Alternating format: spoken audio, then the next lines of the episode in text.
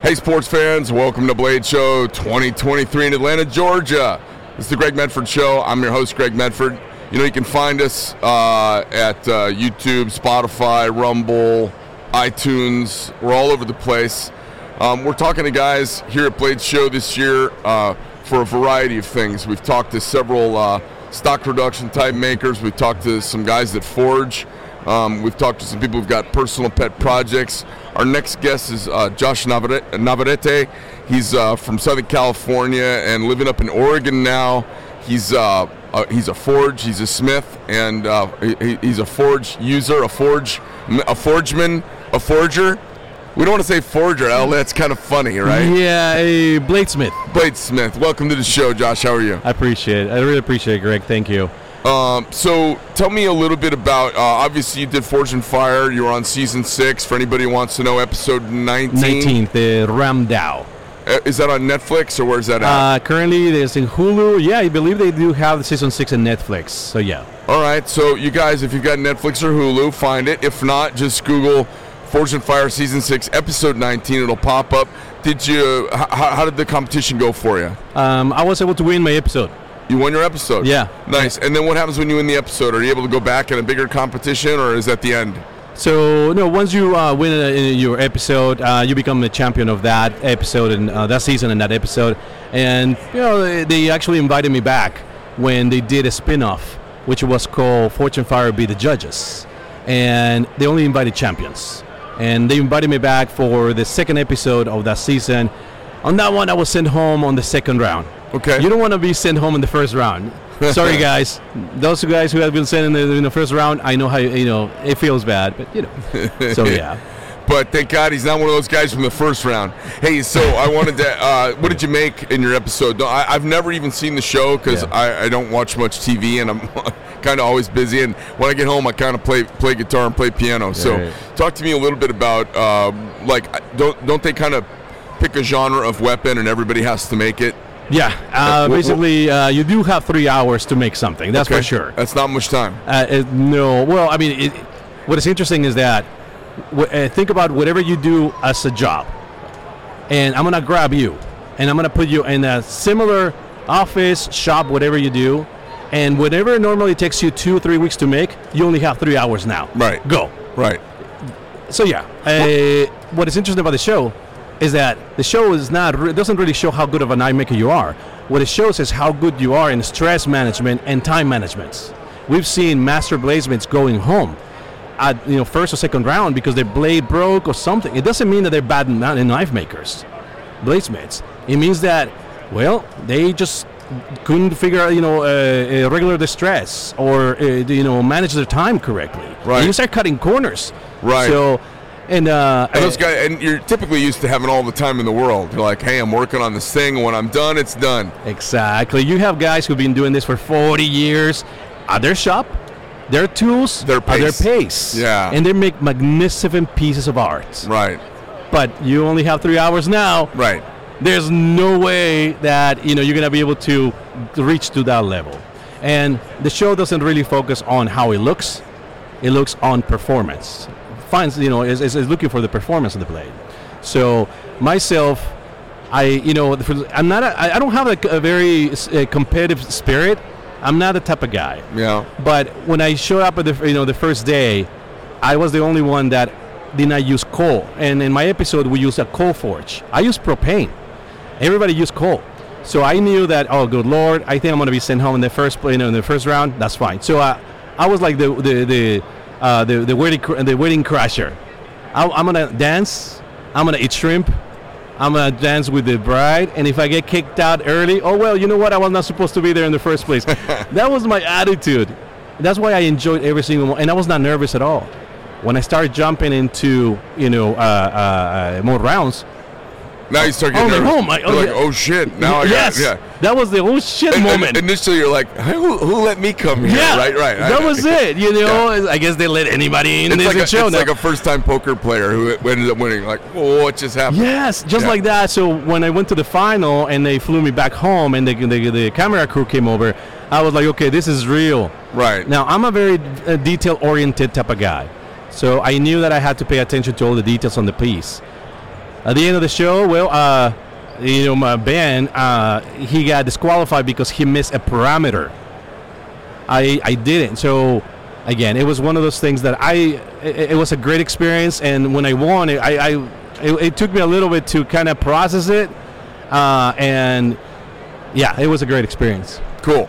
Um, tell me a little bit of what are you doing here? What do you have going on at Blade Show? Yeah, so this is my eighth year coming to Blade. Okay. Uh, and this year, uh, so a couple, uh, so during the show, even before the show, I had the idea of opening a uh, non-profit organization that was gonna help uh, at-risk youth, kids, but also vets some way somehow. Now, my by my background, I'm not a vet myself. I don't. I'm not even. I don't even come from a vet, uh, a vet family. I- I- nobody in my family is a vet, uh, or not even you know current uh, uh, a military. So, but my background is supportive employment. I help people since 1999. I've helped people to find jobs in the community. People who have barriers to employment, disabilities, and many of them vets who have PTSD. Okay.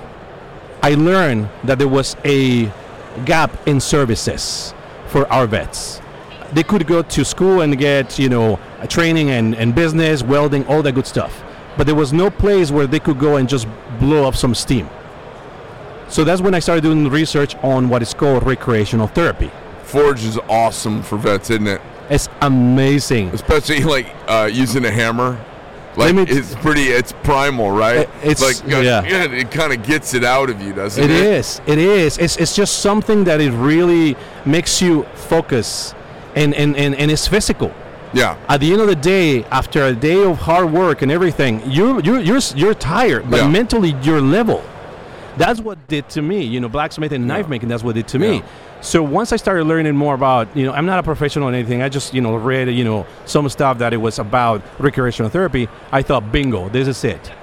After the show, I mean, out of my backyard, I gave my first class to a vet, and I said, this is it this is what I want to do. This is the way we're gonna take it, and it started snowballing from there. The idea started getting more solidified. It, like I did not know where to start, so I I, I I was introduced to Steven from Black Horse Forge, and by then he had already getting uh, uh, a, his uh, uh, his nonprofit going. So I was able to pick his brain, and he was a huge help for me starting this up. Uh, and, and winning Forged in Fire gave me the platform Sure. to be able to reach out, and that has always been my goal. So tell me a little bit about how somebody reaches out if uh, they know somebody, or maybe uh, there's some guy uh, who, who's on YouTube and he's sitting in his underwear and he's got his pistol out and he's got it loaded and he's like annoyed. He's not fitting back in the world real well. Yeah. Where can he reach out to you if he wants to? So we have a website, and the website there's my phone number and everything, and they can call me directly. What's they can the email me. It's um, www.iactoregon.com. I act I act. uh, like I act Yeah. well. I, act bad. Yeah, I, I A IACT. IACT Oregon.org. And it, I act it stands for Industrial Artistic and Creative Therapy. okay. And it's a mouthful. I like uh, Yeah, so it's uh, IActOregon.com. correct. All and right. the thing is that we know that our vets will never will not sit down with somebody and talk about what's going on. They don't do that. So I, was just a guy who knew how to move steel, and it had a place. Yep. And little by little, you start seeing people flourishing. Uh, plus, I took it a step further. I implemented a mentorship program for kids. So we're going to be partnering up kids with vets to come to the shop and make things. Those items are going to be commission pieces by the public. So let's just say that you want a knife. Well, you know that knife, that knife was made by a vet and a kid. And Cool. that's how we're looking to raise funds. Cool. Uh, also, we're looking to maybe even do a partnership with the juvenile department. That just happened last week, actually. I got a call from a PO saying that, hey, I have a kid that might need some mentoring. So that means that if we're able to get involved, the, the, the juvenile department, we might get juveniles to go through the program and have our vets to do the mentoring. Vets are the perfect mentoring machine because uh, they have the the, the, the, the mindsets, the you know the the uh, everything that it takes in order not to give up. You know, structure and everything. Our kids need people who, who do not give up. That's our vets. Very cool. So simple simple concept, and I think that's why it's easier for people to wrap their heads around it and support it. But obviously, as a nonprofit, You need as much support as you can. Yeah. Uh, so yes. Okay. iactoregon.com. Yeah, that iactoregon.com. Yes. Great. And uh, are you uh, are you- are you just here walking the show, seeing friends? Are So you net- we have a networking, or do table. you have a, you have a table? Yeah, we have a table. I have a table for my NK Forge, you know, business, but Yep. I was able to, you know, get funding, uh, oh, you know, pay for another uh, a table for IACT. Okay. So we have blades that uh, were donated by knife makers. That's an amazing thing about the knife making, you know, where I mean community, and that's why I love it so much. Is that, you know, when I will go and talk to people about what we're doing without asking nothing. Me, I will, I will have never expect anything. They will just grab knives like, here, Josh, put it on your table, sell it. And that has been an amazing experience. We're talking about Work Tuff, uh, we're talking about Cannonball, we're talking about Carnivora. Those guys just say, here, Josh, have this, put it on your table, sell it. Very cool. It's just amazing. So yeah, if you guys are in the in the in the show, our table is 8G. 8G. 8G.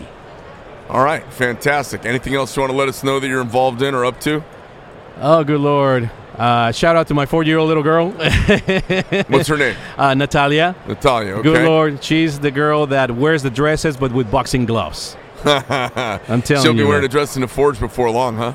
Oh yeah, she's gonna be carrying a blade in ninth grade.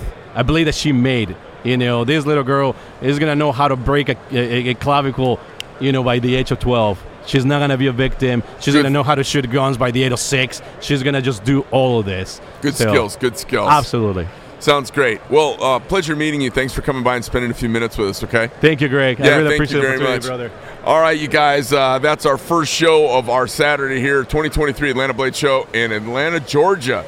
Um, you can find us again, iTunes, Spotify, Rumble, The Greg Medford Show. I'm your host, Greg Medford. I'm out.